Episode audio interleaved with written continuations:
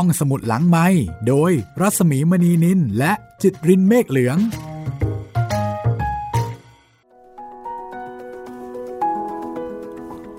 ตอนรับคุณผู้ฟังเข้าสู่รายการห้องสมุดหลังไมค์นะคะวิญญาณอาละวาดตอนสุดท้ายมาแล้วค่ะครับสวัสดีครับสวัสดีคุณจิตรินสวัสดีพี่หมีครับสวัสดีเจ้าของที่ด้วยครับ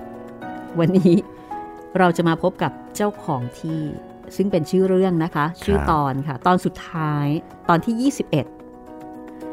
นี่ก่อนอัดเราต้องจุดธูปจุดเทียนถวายก่อนไหมครับเนี่ยเออนั่นน่ะสิดูจากเนื้อเรื่องดูไม่ค่อยเกี่ยวกันเท่าไหร่เลยนะพี่เนื้อเรื่องนี่ออกจะไปทางโจรตำรวจแต่ว่าชื่อเรื่องคือเจ้าของที่คุณจิตรินเคยมีประสบการณ์เกี่ยวกับเรื่องของเจ้าที่เจ้าทางอะไรแบบนี้ไหมคะ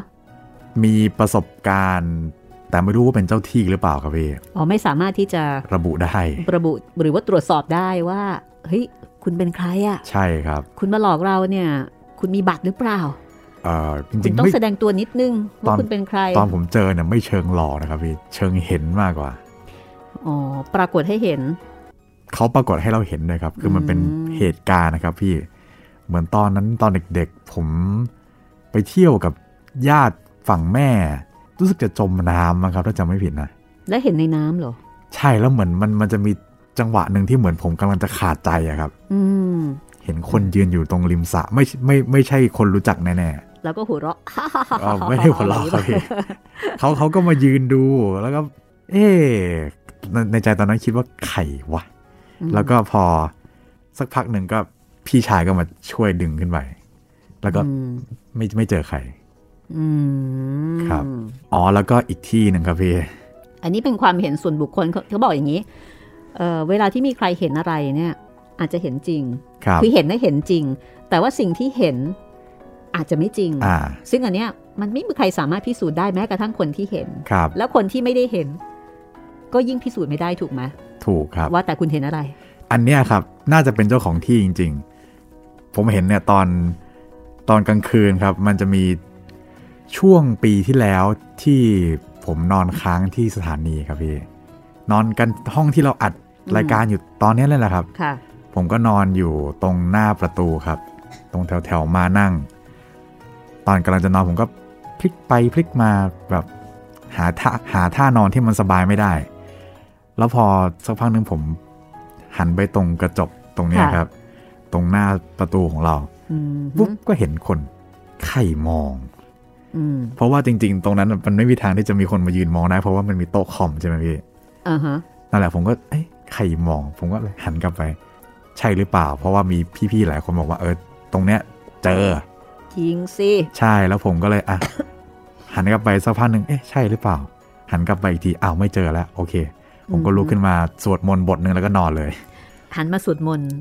ด้วยความไม่ได้กลัวอะไรนะคะครับผมแค่รู้สึกว่าเราเป็นพุทธศาสนิกชนที่ดีก่อนนอนเราก็สวดมนต์ค่ะเราไม่ได้กลัวอะไรเลยเออจริงๆผมก็คือผมไม่ได้กลัวจริงนะพี่แต่ผมแค่ว่าอ่ะโอเคฝั่งเขาอาจจะไม่สบายใจอ๋อผมก็เลยบอกว่าเนี่ยมานอนเฉยๆไม่ได้มารบกวนอะไรอ๋อไม่ได้กลัวแต่กลัวไม่สบายใจเป็นคนสุภาพเรียบร้อยมากใช่ โอเคมันก็เป็นประสบการณ์ส่วนบุคคลนะวันนี้ถ้าเกิดว่าเป็นทีวีเราก็จะต้องขึ้นตัววิ่งข้างล่างนะสีแดงๆเลยสีแดงๆว่าอันนี้เป็นประสบการณ์ส่วนบุคคลโปรดใช้วิจารณญาณในการรับฟัง สำหรับเรื่องเจ้าของที่นะคะก็จะเป็นเรื่องสุดท้ายอย่างที่ได้บอกไปกับวิญญาณอาละวาดของอ.อัฐจินดาค่ะเรื่องนี้เกี่ยวข้องกับตำรวจนะคะมีการระบุชื่อระบุยศก็ยังแซวกันว่าตั้งแต่อ่านมาเนี่ยส่วนใหญ่ก็จะสะท้อนเรื่องราวของบุคคลในหลายสาขาอาชีพแต่เราก็รออยู่นะคะว่าเอ๊ะจะมีเรื่องไหนบ้างไหมที่ผู้เขียนซึ่งเป็นตำรวจเนี่ยจะนำประสบการณ์การเป็นตำรวจจับผู้ร้ายผูกเป็นเรื่องแล้วก็เขียนเหมือนกับอยากอ่านเรื่องที่เกี่ยวกับตำรวจอะเรื่องนี้น่าจะมีความเกี่ยวข้องพอสมควรนะคุณจิตรินนะที่ผ่านมาเป็นฝ่ายโจรเขานี่จะเป็นตำรวจแต่ว่าเป็นเรื่องเล่าของทางฝ่ายโจรใช่ใช่ไหมแต่ว่าอันเนี้ยอันเนี้ยจะมาจากทางฝั่งตำรวจบ้างก็ลองติดตามกันค่ะแล้วก็หลังจากเรื่องนี้นะคะเราก็พยายามที่จะเชิญทายาทของผู้เขียนซึ่งท่านได้ล่วงลับไปแล้วท ทายาทของอ.อัฐจินดานะคะก็โปรดติดตามตอนต่อไปซึ่งเป็นตอนพิเศษค่ะแล้วก็หลังจากการสัมภาษณ์แล้วก็จะเริ่มซีรีส์ใหม่รับรองใช้ไรแน่นอนนะคะแต่ก็ตามธรรมเนียมของห้องสมุดหลังใหม่ละค่ะเราจะยังไม่บอกอะไรจนกว่าจะแน่ใจ ร้อยเปอร์เซ็นต์ ครับผม เอาละตอนนี้นะคะแน่ใจได้เลยว่าจะได้ฟังแน่นอนนะคะเจ้าของที่ค่ะ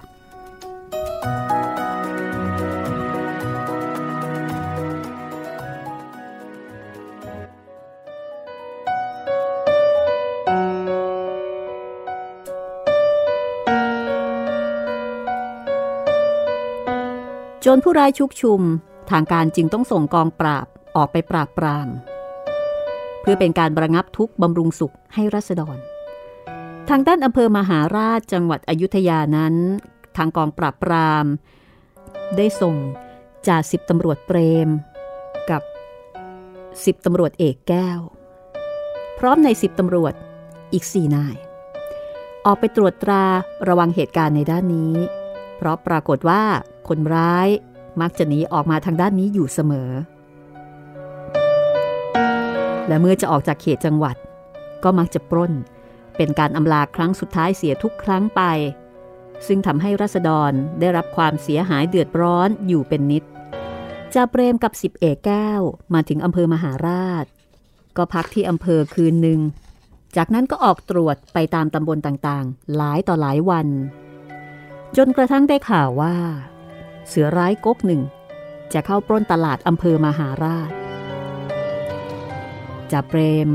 จึงนำกำลังกลับมายึดที่มั่นในตัวอำเภอเพื่อจะคอยต่อสู้ต้านทานพวกเหล่าร้ายให้ทันเวลาถ้าหากว่ามันจะเข้าปล้นตลาดแห่งนี้จริงตามข่าวที่ได้รับฟังมา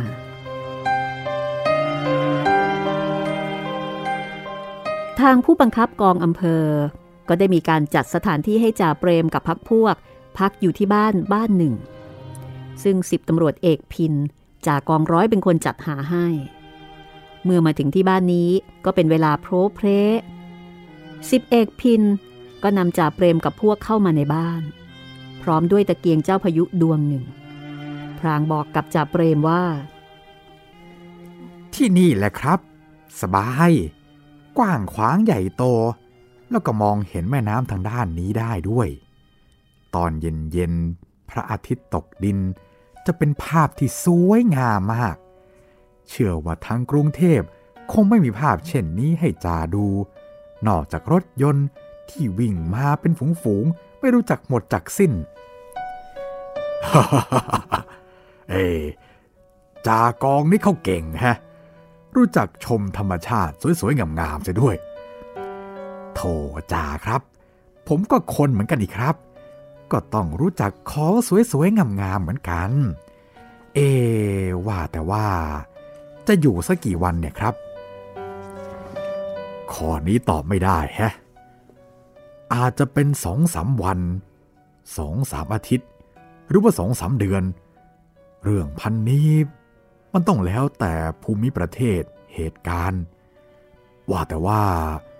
ไอ้บ้านใหญ่ๆโตๆอย่างนี้ทำไมไม่มีคนอยู่เลยจ่าเปรมเอ่ยถามด้วยความสงสัยเจ้าของเขาอพยพไปอยู่กรุงเทพครับจ๋าผมเองก็ไม่ค่อยรู้อะไรมากนักเป็นแต่ผู้กองบอกให้ผม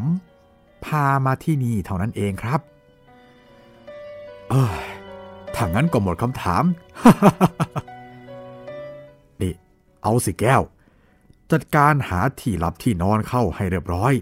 แล้วจะได้อาบน้ำอาบท่าแล้วก็ออกไปหาอะไรกินกันแล้วจะได้กลับมาจัดวางสายตรวจ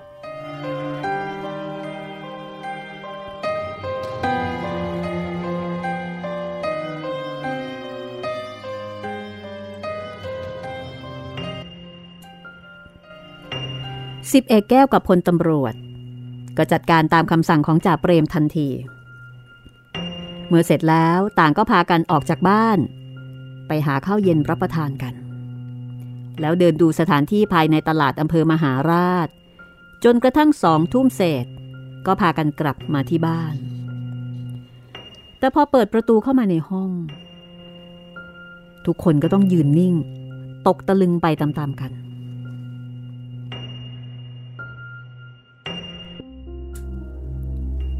เพราะปรากฏว่ากระเป๋าเดินทางทุกกระเป๋าถูกค้นแล้วก็รื้อออกกระจุยกระจายราวกับว่ามีนักย่องเบาเข้ามาล้วงคองูเหา่า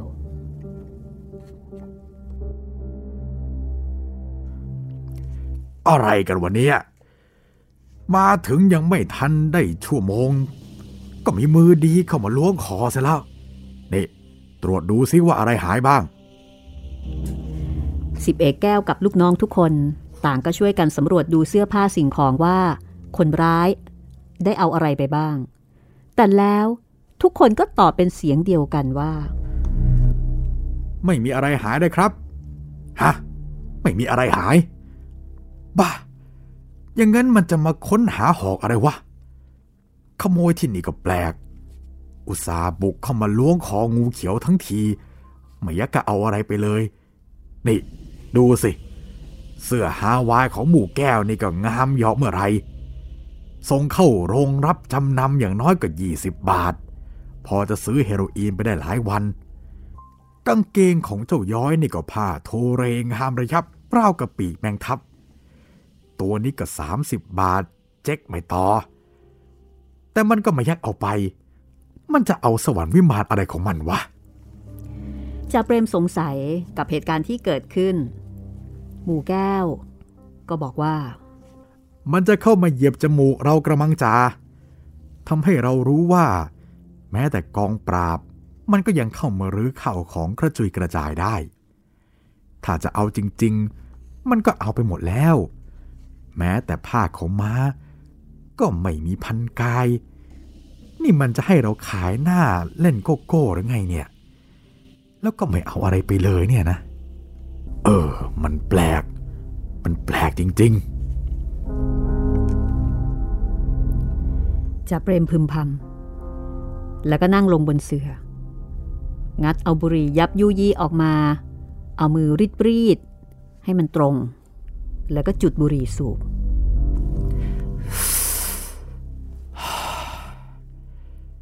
แต่มันก็ดีไปอย่าง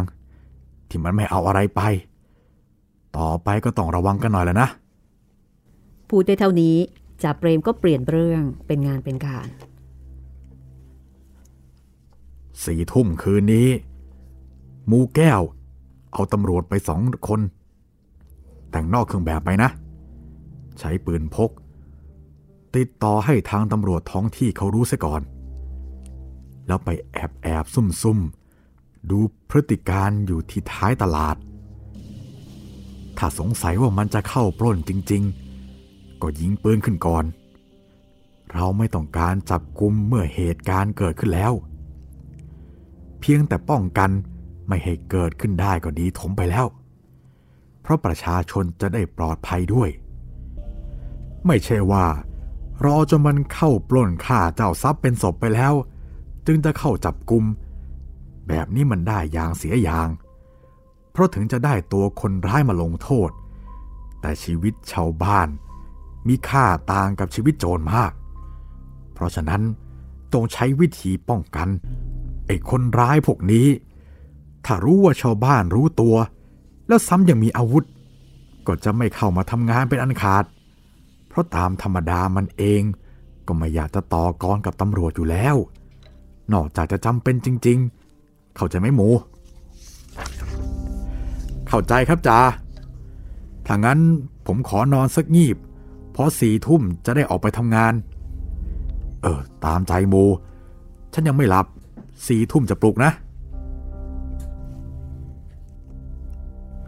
จ่าเปรมตอบแล้วก็ลุกขึ้นไปสูบตะเกียงเจ้าพายุ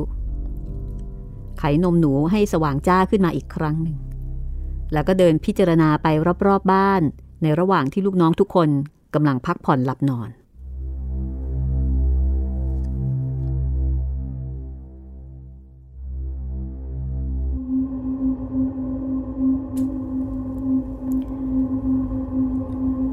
ที่นี่เป็นบ้านหลังใหญ่ทำด้วยไม้สักล้วนปลูกอยู่ในน้ำครึ่งหนึ่งอยู่บนตลิ่งครึ่งหนึ่งรูปร่างลักษณะ เหมือนจะเป็นเรือนแพไกลๆแต่มีเสาปักลงดินไม่ได้มีทุ่นหรือโป๊ะเหมือนเรือนแพจริงๆห้องทุกห้องมีประตูเป็นเฟี้ยมเปิดตลอดถึงกันที่หน้าบานเหนือบานเฟี้ยมทุกบานแกะสลักเป็นภาพต่างๆซึ่งจากภาพแกะสลักนี้เองทำให้จ่าเปรมรู้ได้ว่าเจ้าของบ้านหลังนี้เป็นจีนระเบียงที่เปิดออกไปทางแม่น้ำมีกระถางต้นไม้อยู่หลายกระถางต้นไม้ในกระถางล้วนแต่เหี่ยวแห้งตายมาแล้วหลายปีในแม่น้ำตอนค่ำก็มืดตื้อเพราะบ้านอยู่ห่างชุมนุมชนออกมาหน่อยนึงจ่าเปรมเดินสำรวจมาจนถึงห้องห้องหนึ่งซึ่งมีบานเฟี้ยมเหมือนทุกๆแห่งที่เห็นมาแล้วผิดกันก็แต่ที่ว่ามีกุญแจเก่าแก่ลั่นอยู่อย่างแน่นหนาจ่าเปรมนั้นอยากจะเข้าไปดูในห้องนั้นว่าเป็นห้องสำหรับทำอะไรก็พยายามเอามือดึงกุญแจมือออกแรงอยู่สักครู่ก็หลุดออกมาได้แต่ไม่ใช่กุญแจหลุดเป็นสายยูที่ติดอยู่กับฝาเกลียวตะปูหักเนื่องจากสนิมกินกร่อนหักหลุดติดมือออกมาเองจ่าเปรมจึงค่อยๆเปิดประตูเข้าไปในห้องนี้ซึ่งก็ไม่เห็นอะไรเลยเพราะมืดราวกับเข้าถ้ำ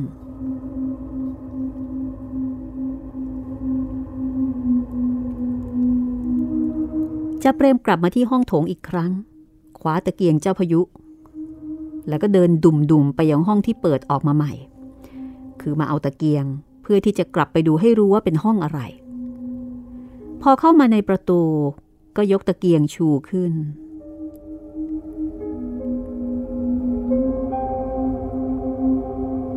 ความสว่างของตะเกียงเจ้าพายุทำให้เห็นว่าในห้องนั้นเป็นห้องว่างๆไม่มีเครื่องประดับอะไรเลยนอกจากแจกันเก่าๆสามสี่ใบซึ่งบางใบก็ปากแตกดอกซ่อนกลิ่นเหี่ยวแห้งคาอยู่ในแจกันเชิงเทียนแก้วมีรอยเทียนหยดอยู่ที่ปากสองอันอันหนึ่งหักกลางอีกอันหนึ่งปากบิ่นกระถางทูบก็มีก้านทูบปักติดอยู่กำเบ้อเร่อเต็มไปด้วยฝุ่นละอองติดหนาเตอะทุกอย่างนี้วางเรี่ยราดอยู่บนยกพื้นเตี้ยๆซึ่งมีความกว้างยาว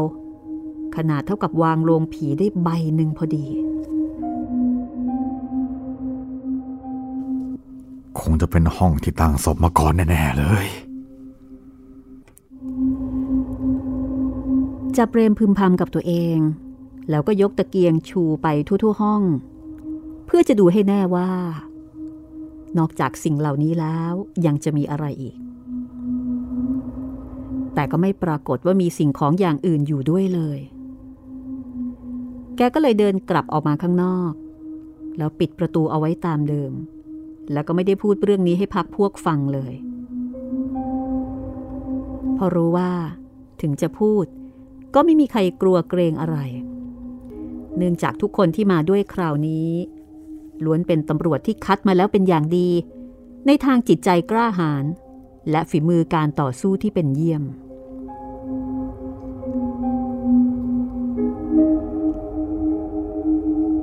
จ่าเปรมเอาตะเกียงวางลงไว้ที่เดิมแล้วก็ล้มตัวลงนอนบนเสื่อที่จ่ากองร้อยได้จัดหามาให้ที่นี่ไม่มียุงทุกคนจึงเพียงแต่เอามุ้งรองไว้บนหมอนแล้วก็เอาหนุนหัวเพื่อให้หัวสูงขึ้นอีกนิดหน่อยตำรวจบางคนก็หลับไปแล้วบางคนก็ยังคงสูบบุหรี่คุยกันอยู่แต่จ่าเปรมยังไม่ยอมหลับเพราะว่าจะต้องคอยเป็นธุระคอยปลุกให้หมู่แก้วออกไปลาดตระเวนตามเวลาที่กำหนดไว้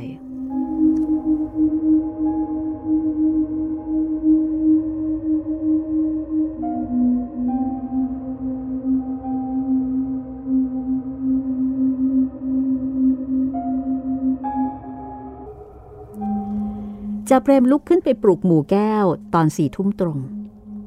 หมู่แก้วกับตำรวจอีกสองสามคนจัดแจงล้างหน้าแต่งตัวเรียบร้อยแล้วแล้วก็ฉวยปืนพกคนละกระบอกออกไปทำงานตามหน้าที่ที่จ่าเปรมผู้เป็นหัวหน้าได้สั่งเอาไว้เมื่อเห็นว่าเสร็จหน้าที่ของตัวแล้วจ่าเปรมก็ล้มตัวลงนอนตั้งใจว่าจะตื่นขึ้นสักตีสามหรือว่าตีสี่แล้วก็จะออกไปดูหมู่แก้วสักทีนึงเพราะเกรงว่าถ้ามันจะเข้าปล้นก็มักจะเข้าในตอนสางๆจ่าเปรมหลับไปเมื่อไหร่ก็ไม่รู้ตัวมารู้สึกเอาว่าตะเกียงเจ้าพายุรีลงรีลงแล้วก็ทำท่าจะดับเพราะว่าหมดลมที่สูบไว้จ่าเปรมก็เลยขยับตัวลุกขึ้นจะไปสูบลมแต่แล้วจ่าเปรมก็ต้องชะงักอยู่กับที่เคลื่อนตัวไม่ได้ห้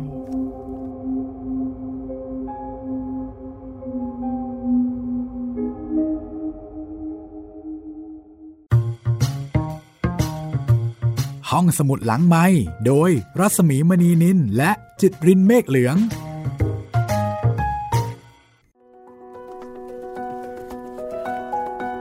จะไปจับโจรแท้ๆยังไม่ทันได้ไปเลยอันไหนจะน่ากลัวกว่ากันนี่ผมผมว่าผีนะน่ากลัวกว่าโจรเยอะเลยเอาแต่โจรนี่เล่นเอาถึงตายได้นะโอ้แต่ผีก็เอาถึงตายได้เหมือนกันนะครับโดยเฉพาะผีของออัธจินดานะคะใช่ครับค่อนข้างดุร้ายเอาเรื่องทีเดียวตั้งแต่เราอ่านมายี่สิบเอ็ดตอนนี่ตายทุกตอนเลยตายเกือบทุกตอนครับแต่ว่าตอนนี้นะคะเดี๋ยวต้องดูนะเพราะว่าจริงๆจากเปรมเนี่ยแกก็ไม่ได้ทำอะไรผิดใช่คือไอ้ที่ตายทุกตอนเนี่ยก็มีที่มาที่ไปนะอ่ะคนนู้นไปทำไอ้นู่นคนนี้มาทำไอ้นี่มันมีเหตุที่ไปทำเขาเอาไว้แล้วเขาก็เลยมาเอาคืนมีที่มาที่ไปแต่ว่าเรื่องนี้ยังไม่มีใครทำอะไรใครนะมั้ยใช่ครับแต่ว่าก็อาจอาจจะหรือเปล่าอาจจะแบบว่าไม่พอใจไม่พอใจมาอยู่บ้านนี้ได้ยังไงอะไรแบบนี้หรือเปล่านี่คือเรื่องเจ้าของที่ครับไม่ใช่เจ้าที่นะเจ้าของที่เจ้าของที่ระบุความเป็นเจ้าของไว้เลยอ่ะว่าเป็นเจ้าของจริงๆเจ้าที่นี่ยังดูแบบเลื่อนลอยหน่อยนะพี่แต่เจ้าของที่นี่มันดูเหมือนกับมีมันยังมีชีวิตอยู่มันยังมีชีวิตอยู่แล้วเหมือนกับว่ามีความเป็นเจ้าของถูกต้องตามกฎหมาย อ, อะไรทำนองนั้นใช่ไหมเจ้าของอ่ะมีความเป็นเจ้าของอ่ะครับแต่เจ้าที่ก็คือโอเคอยู่ประจำตรงนั้นครับอาจจะไม่ได้เป็นเจ้าของก็ได้แต่นี่คือเจ้าของที่เรื่องนี้ตอนนี้ยังเดาไม่ได้นะใช่อันนี้ยังเดาอะไรไม่ได้เดาไม่ได้ด้วยชื่อเลยแหละพี่อ่าฮะเหตุการณ์ตอนนี้ก็ยังคือเดาได้ว่าต้องเจอผีใช่แต่ยังเดาไม่ได้ว่าเฮ้ยแบบเนื่องในโอกาสอะไรเนื่องในโอกาสอะไรแล้วแล้วคุณจะทำอะไรอ่ะผีคุณจะทำอะไรและตำรวจเหล่านี้เนี่ยจะต้องเจอกับอะไรบ้างนอกจากเจอผีคือหมายถึงผีจะทำอะไรกับตำรวจใช่ไหมใช่ครับจะได้ไปปราบโจรหรือว่าจะโดนผีปราบก่อน ผีไม่น่าจะขัดขวางการปฏิบัติงานของเจ้าพนักงานนะคะครับ ต้องชูตราด้วยไหมครับเนี่ย อย่าลืมนะคะห้องสมุดหลังไมค์มีเรื่องให้คุณได้ฟังหลากหลายแนวค่ะวันนี้จะเป็นตอนสุดท้ายนะคะของซีรีส์วิญญาณอาละวาดครับและต่อไปก็จะเป็นสัมภาษณ์นะคะแล้วก็จะเป็นเรื่องใหม่แต่อย่างไรก็ตามคุณผู้ฟังก็สามารถที่จะพูดคุยทักทายแล้วก็เสนอเรื่องใหม่ที่คุณอยากฟังมาได้ค่ะเสนอมาได้ตลอดเลยครับผมติดต่อกันมาได้เลยนะครับทางแฟนเพจ Facebook ไทย พี บี เอส Podcast แล้วก็แฟนเพจของพี่หมีรัศมีมณีนินรวมทั้งชาว YouTube ก็คอมเมนต์ไว้ใต้คลิปได้เลยนะครับแล้วก็นอกจากทาง YouTube แล้วเรายังมีทางเว็บไซต์ ไทยพีบีเอสพอดแคสต์ดอทคอม แอปพลิเคชัน Thai พี บี เอส Podcast รวมถึง Podcast ช่องทางอื่นๆนะครับ Google Podcast Spotify Podbean แล้วก็อย่างที่บอกครับ YouTube Channel Thai พี บี เอส Podcast ครับเพื่อไม่ให้เป็นการเสียเวลานะคะไปกันเลยค่ะตอนนี้ไปลุ้นกับจ่าเปรมนะ จ่าเปรมนี่น่าจะเจอจังๆเลยใช่ใช่ใช่หวยน่าจะมาออกที่แกก่อนเลยอ่ะ ไม่โอซาหวังดีจะปลุกลูกน้องตอนสี่ทุ่มค่ะโอ้แต่เป็นผีที่ออกมาเร็วมากเหมือนกันนะพี่สี่ทุ่มเองเอออาจจะเป็นผีที่เวลาการทำงาน ค่อนข้างเร็วอะเนาะเป็นกะหัวค่ำอย่างนี้เหรอพี่เอออาจจะเป็นรอบหัวค่ำครับเพราะปกติจะมานู่นตีสองตีสองตีสามใช่ใช่ต้องบอกว่าเวลาปฏิบัติงานของผีหรือว่าภาษาอังกฤษว่า office hour เนี่ยน่าจะประมาณตีหนึ่งตีสองเนาะใช่คือหลังเที่ยงคืนไปแล้วว่าโอเคอันนี้เป็นเวลาการปฏิบัติการปฏิบัติงานของผีซึ่งเป็นที่รับรู้โดยทั่วไปใช่ไหมแต่ถ้าเกิดสี่ทุ่มเนี่ยไวไปว่าเนี่ยน่าจะเป็นผีที่มาเร็วที่สุดเลยนะพี่ตั้งแต่อ่านเล่มนี้มาอืมก็ขยันขันแข็งดีนะคะแต่เป็นไปได้ว่าโดยบรรยากาศใช่ไหมสมมติสี่ทุ่มในกรุงเทพอย่างเงี้ยอ๋อมันยังสว่างสว่างหน่อยๆในกรุงเทพเนี่ยเที่ยงคืนยังหลอกยากเลยสว่างเกือบจะตลอดทั้งวันแต่ถ้าเกิดต่างจังหวัดโอ้หกโมงเย็นนี่ก็มืดแล้วสามทุ่มนี่ก็โอ้ก็เงียบแล้วอ่ะฉะนั้นก็อ่ะโอเคอนุโลมให้เป็นไปได้นะคะเดี๋ยวเดี๋ยวเราฟังกันต่อเลยว่าจ่าเปรมเนี่ยเจออะไรบ้างค่ะ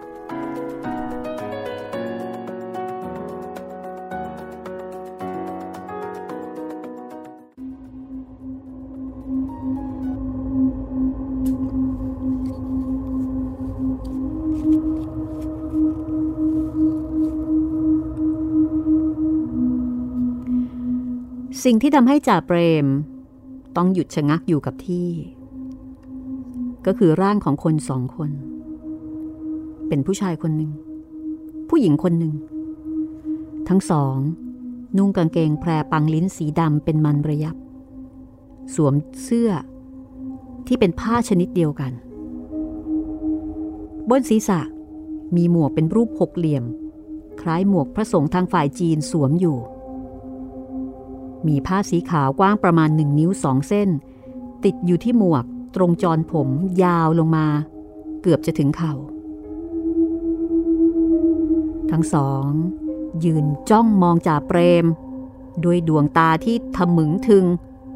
แสดงถึงความไม่พอใจแต่ก็ไม่ได้แสดงท่าทางอย่างอื่นนอกจากยืนมองดูอยู่เฉยๆจ่าเปรมพยายามตะโกนเรียกตำรวจลูกน้องที่นอนอยู่ห่างประมาณสองวาให้ลุกขึ้นมาเป็นเพื่อนแต่ก็พูดไม่ออกชายหญิงคู่นั้นยืนจ้องมองจ่าเปรมอยู่สักครู่ก็ค่อยๆจางหายไปก็พอดีกับที่จ่าเปรมรู้สึกว่าถูกจับตัวเขย่าอย่างแรงพร้อมกับมีเสียงตะโกนเรียกจ่าจ่าครับจ่าเป็นอะไรจ่าจ่าเปรมลืมตาขึ้นเห็นตำรวจสองสามคนกำลังล้อมตัวเขาอยู่ทุกคนมีใบหน้าตื่นตกใจซึ่งตัวจ่าเปรมเองก็ตกใจไม่น้อยไปกว่าคนเหล่านี้โอ้โอ้เกิดเกิดอะไรขึ้นย้อยเกิดอะไรขึ้นจ่าเปรมลุกพรวดพราดขึ้นมาแล้วก็ถามตำรวจเมื่อเห็นว่าตำรวจเหล่านั้นเนี่ยล้อมดูเขาอยู่ราวกับว่าเขาเป็นตัวประหลาดอะไรตัวหนึ่งอืมผมก็ไม่รู้ว่าเกิดอะไรขึ้นเหมือนกันนะครับแต่ได้ยินเสียงจ่าร้องเอะอะไม่ได้ความก็ตกใจพากันลุกขึ้นมาก็เห็นว่าจ่าเนี่ยนอนกัดฟันดิ้นไปดิ้นมาอยู่ตรงนี้เลยนะครับจ่าจ่าเปรมนิ่งนึกอยู่ครู่ใหญ่ก็ร้องออกมาว่าเออใช่แล้วเมื่อกี้ฉันเห็นคนสองคนเป็นผู้หญิงกับผู้ชายมายืนอยู่ที่ปลายเท้าฉันนี่แต่งตัวเหมือนงิ้วเลยแต่งตัวเหมือนงิ้ว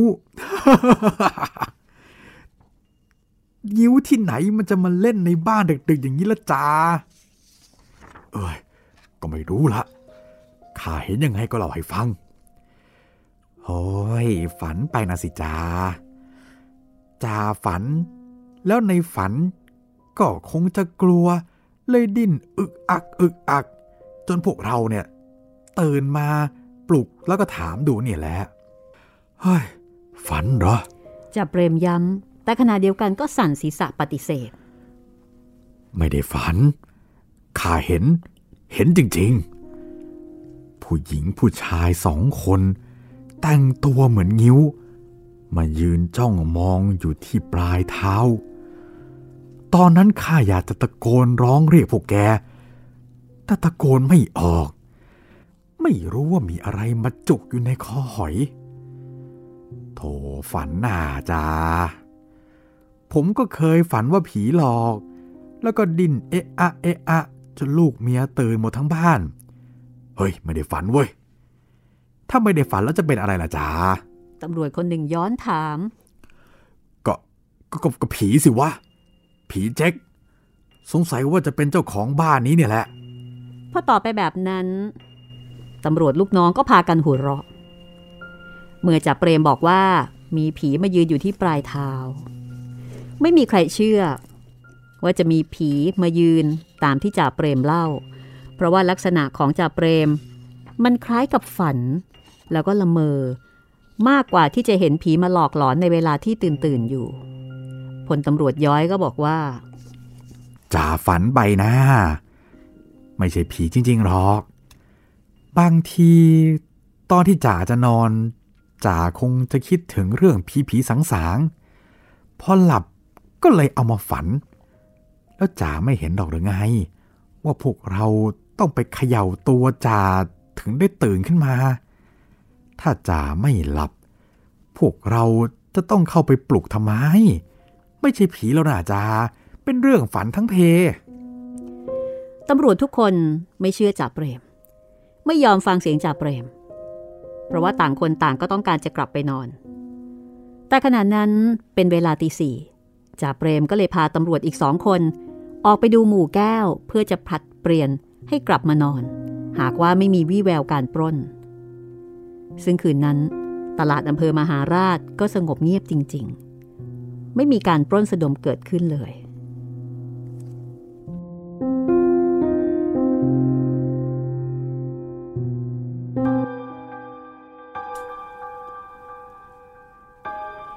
รุ่งขึ้นคืนที่สองเป็นเวรจ่าเปรมออกไปตรวจลาดตระเวนตั้งแต่สี่ทุ่มพอจ่าเปรมออกไปแล้วหมูแก้วก็ลงนอนเพื่อจะออกไปผัดเปลี่ยนในตอนตีสี่ตามที่วางกำหนดกันเอาไว้คืนนี้อากาศค่อนข้างเย็นเพราะว่าตอนหัวค่ำฝนตกลงมาปรอยๆเพิ่งจะขาดเม็ดเอาเมื่อตอนสามทุ่มเศษนี่เองแม่น้ำเงียบสงัดแน่นิ่งราวกับแผ่นกระจกไม่มีเรือแพพายสัญจรไปมาเพราะว่าค่อนข้างจะดึกมากแล้วสำหรับอำเภอในจังหวัดเช่นนี้ฝั่งตรงข้ามมีตะเกียงจุดวับแวมอยู่สองสามดวงแสดงว่าเจ้าของบ้านยังมีกิจธุระที่จะต้องทำไม่เสร็จสิ้นแต่บ้านพักของตำรวจกองปราบปรามทางนี้เงียบสงัดทุกคนต่างก็หลับนอนเพื่อจะเอาแรงไว้ทำงานในวันต่อไปหมูแก้วออกมานอนอยู่ใกล้ระเบียงริมน้ำเพราะว่าตรงนั้นอากาศโปร่งสบายนอนกันมาไม่กี่ชั่วโมงแต่จะกี่ชั่วโมงก็ไม่มีใครทราบตำรวจคนอื่นบังเอิญได้ยินเสียงหมูแก้วร้องออกมาเฮ้ยเฮ้ยแล้วจากนั้นก็ได้ยินเสียงตกน้ำดังตูมเบ้อเร่อน้ำกระจายเปียกขึ้นมาถึงระเบียงพอตำรวจคนนี้ขยับลุกขึ้นจะไปดูก็ได้ยินเสียงหมู่แก้วร้องตะโกนอยู่ในแม่น้ำช่วยด้วยช่วยด้วยเสียงหมู่แก้วปลุกตำรวจทุกคนให้ตกใจตื่นทุกคนวิ่งมาตรงที่หมู่แก้วนอนแต่ก็ไม่เห็นหมู่แก้วหากได้ยินเสียงว่ายน้ำปอมแปมอยู่ในแม่น้ำนี่หมูหมูอยู่ไหนหมูอยู่ในน้ำเร็วช่วยด้วยเอิดหนาวหนาวหนาวจะตายอยู่แล้วเสียงหมูแก้วตะโกนตอบออกมาจากในแม่น้ำว่านอนยังไงจนตกลงไปในน้ำได้เนี่ยสงสัยจะนอนดิ้นชะมัดเลยเนี่ยตำรวจคนหนึ่งบ่นแล้วก็วิ่งไปหยิบตะเกียงเจ้าพายุมาส่องดูเห็นหมูแก้วลงไปนอนลอยคออยู่ในแม่น้ำแต่เกาะเสาเรือนเอาไว้ได้ก็เลยช่วยกันฉุดเอาขึ้นมาหมูแก้วหอบด้วยความเหนื่อยแล้วก็ฉวยผ้าขม้ามาเช็ดหน้าเช็ดตาตำรวจคนหนึ่งก็ถามขึ้นว่านอนยังไงเนี่ยหมูถึงได้ตกลงไปในน้ำได้เฮ้ยใครบอกว่าข้าตกฮะมีคนถีบข้าลงไปเว้ยทุกคนมองหน้ากันด้วยความประหลาดใจอีกคนก็ถามว่าเฮ้ยใครจะกล้าถีบหมูพวกผมก็นอนอยู่ตั้งห่างใครจะแกล้งหมูบ้าๆถึงขนาดนั้นฮะเฮ้ยข้าไม่ได้ว่าพวกเองแต่มันมีคนสองคนมายืนอยู่ที่ปลายเท้าข้า มีสองคนอยู่ที่ปลายเท้าเหรอตำรวจคนหนึ่งย้ำแล้วก็หันมามองดูตากันอืมพูดเหมือนจ่าพูดเมื่อคืนนี้เลยนี่แล้วแล้วจ่าเขาพูดว่ายังไงฮะจ่าแกบอกว่ามีคนสองคนแต่งตัวเหมือนงิ้วมายืนอยู่ที่ปลายเท้าแล้วก็จ้องมองดูแกนิ่งเฉยอยู่นี่ก็แต่งตัวเหมือนงิ้วเหมือนกันเป็นผู้หญิงหนึ่งคนผู้ชายหนึ่งคนเอ๊ะตรงกันกับที่จ๋าว่าเลยตำรวจคนแรกพูดแล้วก็เอามือลูบแขนพอรู้สึกขนลุกเกลียวขึ้นมาทันทีจ๋าแกก็ไม่ได้ฝันนะเสียงนี้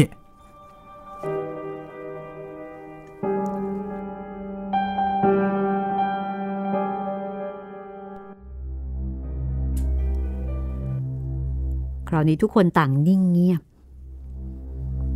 หมู่แก้วก็พูดต่อไปข้ากำลังนอนอยู่ดีๆก็รู้สึกว่ามีคนมายืนจ้องดูอยู่ที่ปลายเท้าข้าก็ลืมตาขึ้นมาดูก็เห็นจริงๆเขาแต่งตัวเหมือนงิ้วแต่คราวนี้ไม่ได้ยืนดูอยู่เฉยๆแต่ชี้มือออกไปทางนอกบ้านคล้ายกับจะบอกว่าให้เราออกไปจากที่นี่เฮ้ยขนลุกตำรวจคนหนึ่งว่าแล้วก็เหลียวไปดูรอบๆตัว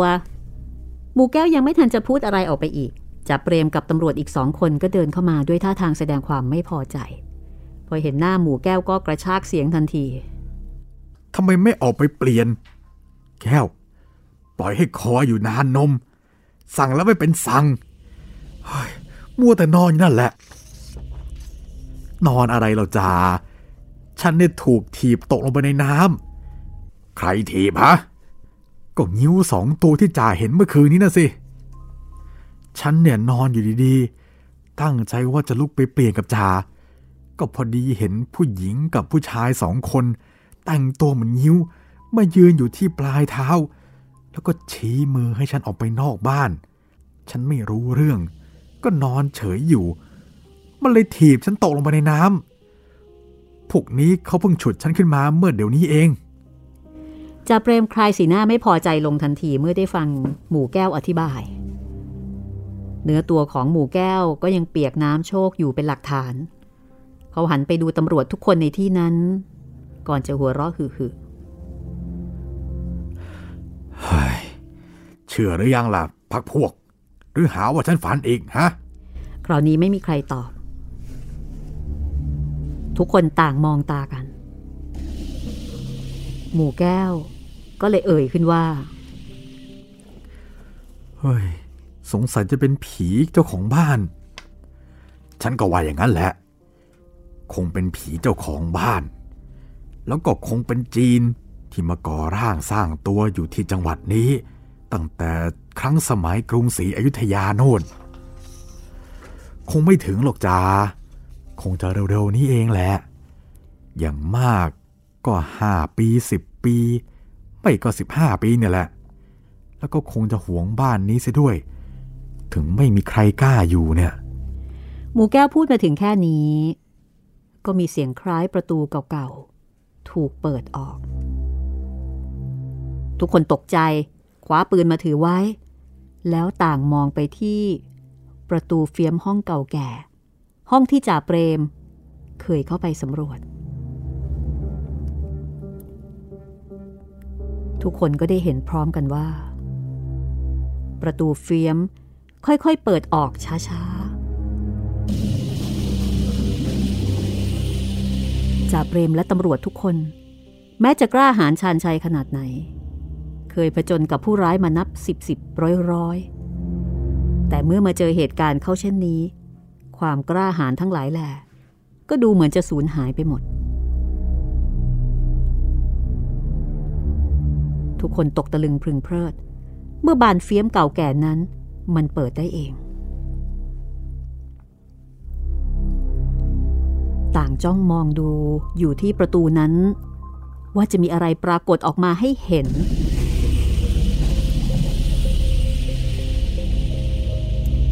ที่แรกก็นึกว่ามันจะเปิดออกมาเองด้วยกำลังของลมแต่ก็หาเป็นเช่นนั้นไม่ มือบานเฟี้ยมค่อยๆเปิดออกเปิดออกกว้างจนสุดบานแล้วก็มีร่างของหญิงชายคู่หนึ่งปรากฏขึ้นที่บานเฟียมมันเป็นร่างที่สวมใส่เครื่องแต่งกายแบบจีนโบราณแบบเดียวกันกับที่จ่าเปรมและหมู่แก้วได้เห็นมาแล้วผิดกันก็แต่ที่ดวงตาทั้งสองข้างนั้นทะมึงทึงแล้วก็มีขนาดโตจนล้นออกมานอกกระบอกตาส่วนดั้งจมูกกลับหดหายเข้าไปหมด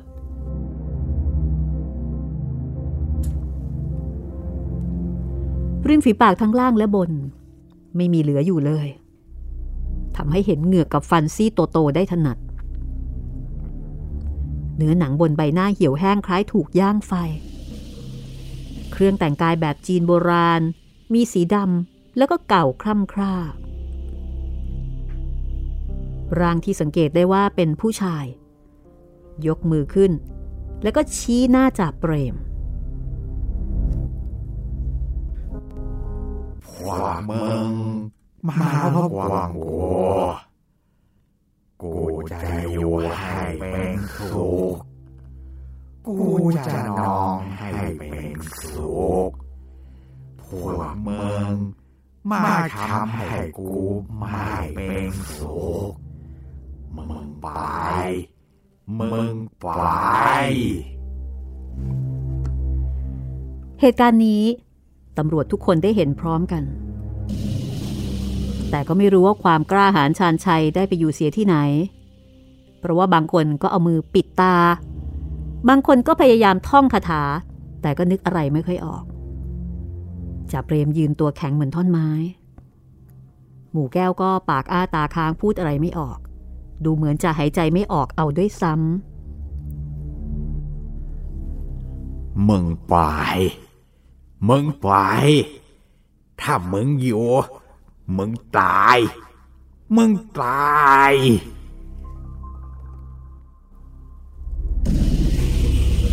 เสียงดังมาจากลำคอนิ้วปีศาจผู้ชายคนนั้นอีกจากนั้นทุกคนก็เห็นว่าทั้งสองร่างที่ยืนเคียงคู่กันอยู่นั้นค่อยจางหายไปและบานเฟี้ยมบานนั้นก็ค่อยปิดสนิทลงดังเดิม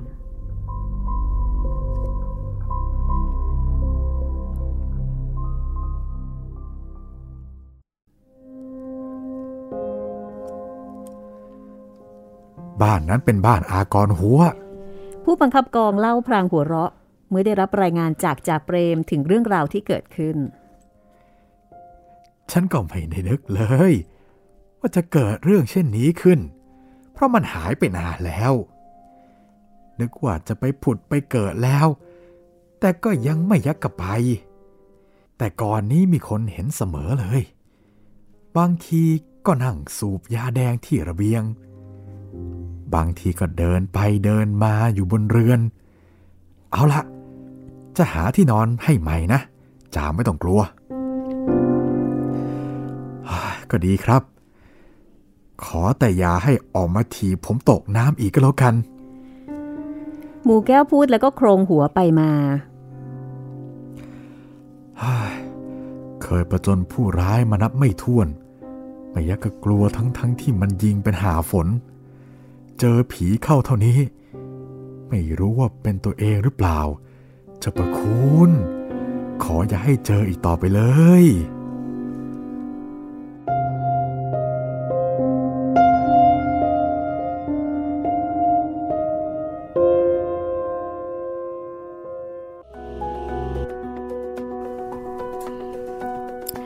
นี่ก็คือเรื่องเจ้าของที่เจ้าของที่เป็นคนจีนเป็นคงจีนด้วยแล้วเป็นผีด้วยก็ได้อรรถรสดีนะคะครับเปลี่ยนบรรยากาศค่ะแล้วก็แต่งตัวเป็นแบบจีนโบราณสร้างความตื่นตาตื่นใจมีคอสตูมที่ดีนะคะใส่แต่งเป็นยิ้วมาเลยแต่งเป็นยิ้วเพราะว่าบ้านหลังนี้เนี่ยถ้าตามที่บรรยายเป็นบ้านของคนจีนครับ หมายถึงไม่ได้เป็นคนไทยเชื้อสายจีนอย่างในปัจจุบันนะจีนเลยเป็นคนจีนที่เป็นคนจีนเลยอ่ะที่มาอยู่นี่คืองานเขียนของอ.อัธจินดานะคะเรื่องนี้ก็สะท้อนประสบการณ์ของตำรวจนะคะซึ่งเราก็ไม่รู้เหมือนว่าเออเราก็ไม่รู้เหมือนกันว่าตอนที่ท่านเป็นตำรวจและปฏิบัติหน้าที่เนี่ยท่านเคยเจอประสบการณ์ผีๆกับตัวเองหรือไม่ครับหรือว่าหรือว่าเรื่องนี้เป็นประสบการณ์จริงที่ท่านอาจจะแบบของเพื่อนร่วมงานหรือว่าอาจจะเป็นของตำรวจคนอื่นมาเล่าให้ฟังอันนี้ก็เป็นไปได้นะคะครับเราก็ไม่สามารถจะถามท่านได้แต่ว่าอาจจะถามท่านจากทายาทของท่านว่าเอ๊ะท่านเคยมาเล่าให้ฟังบ้างไหม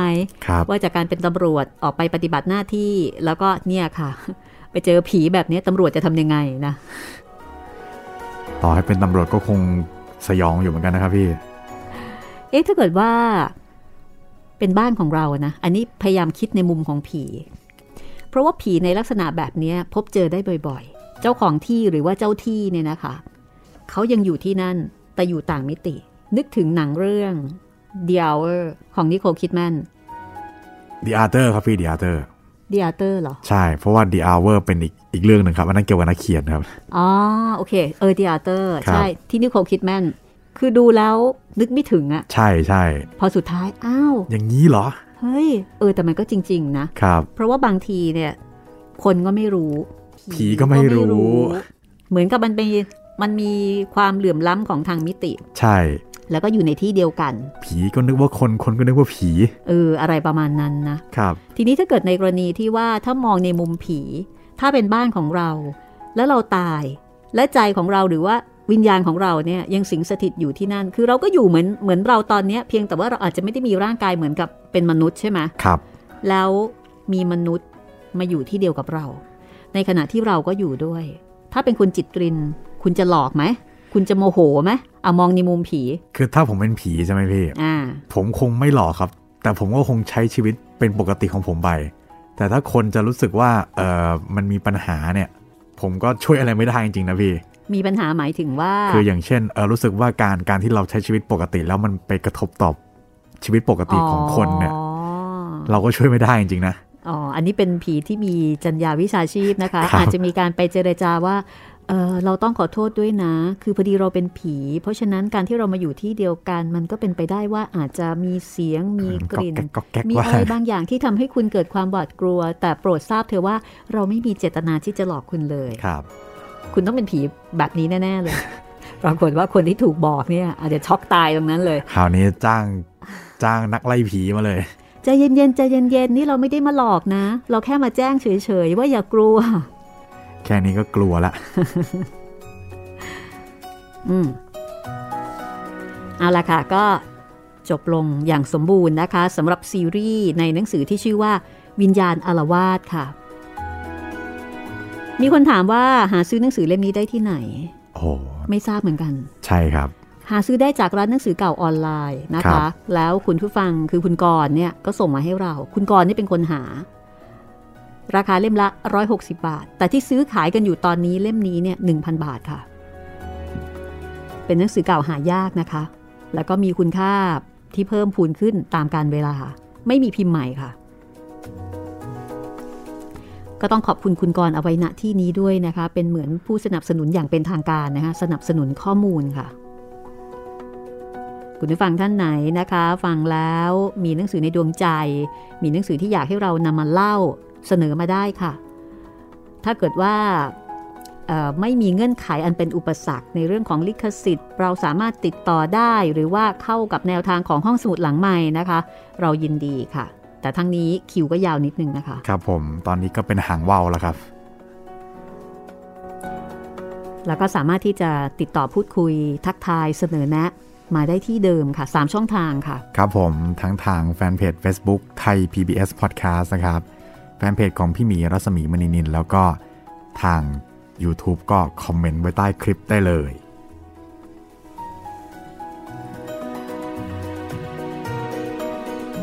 วันนี้หมดเวลาแล้วนะคะแล้วกลับมาพบกันใหม่ค่ะกับห้องสมุดหลังใหม่เราสองคนลาไปก่อนนะคะสวัสดีครับสวัสดีค่ะ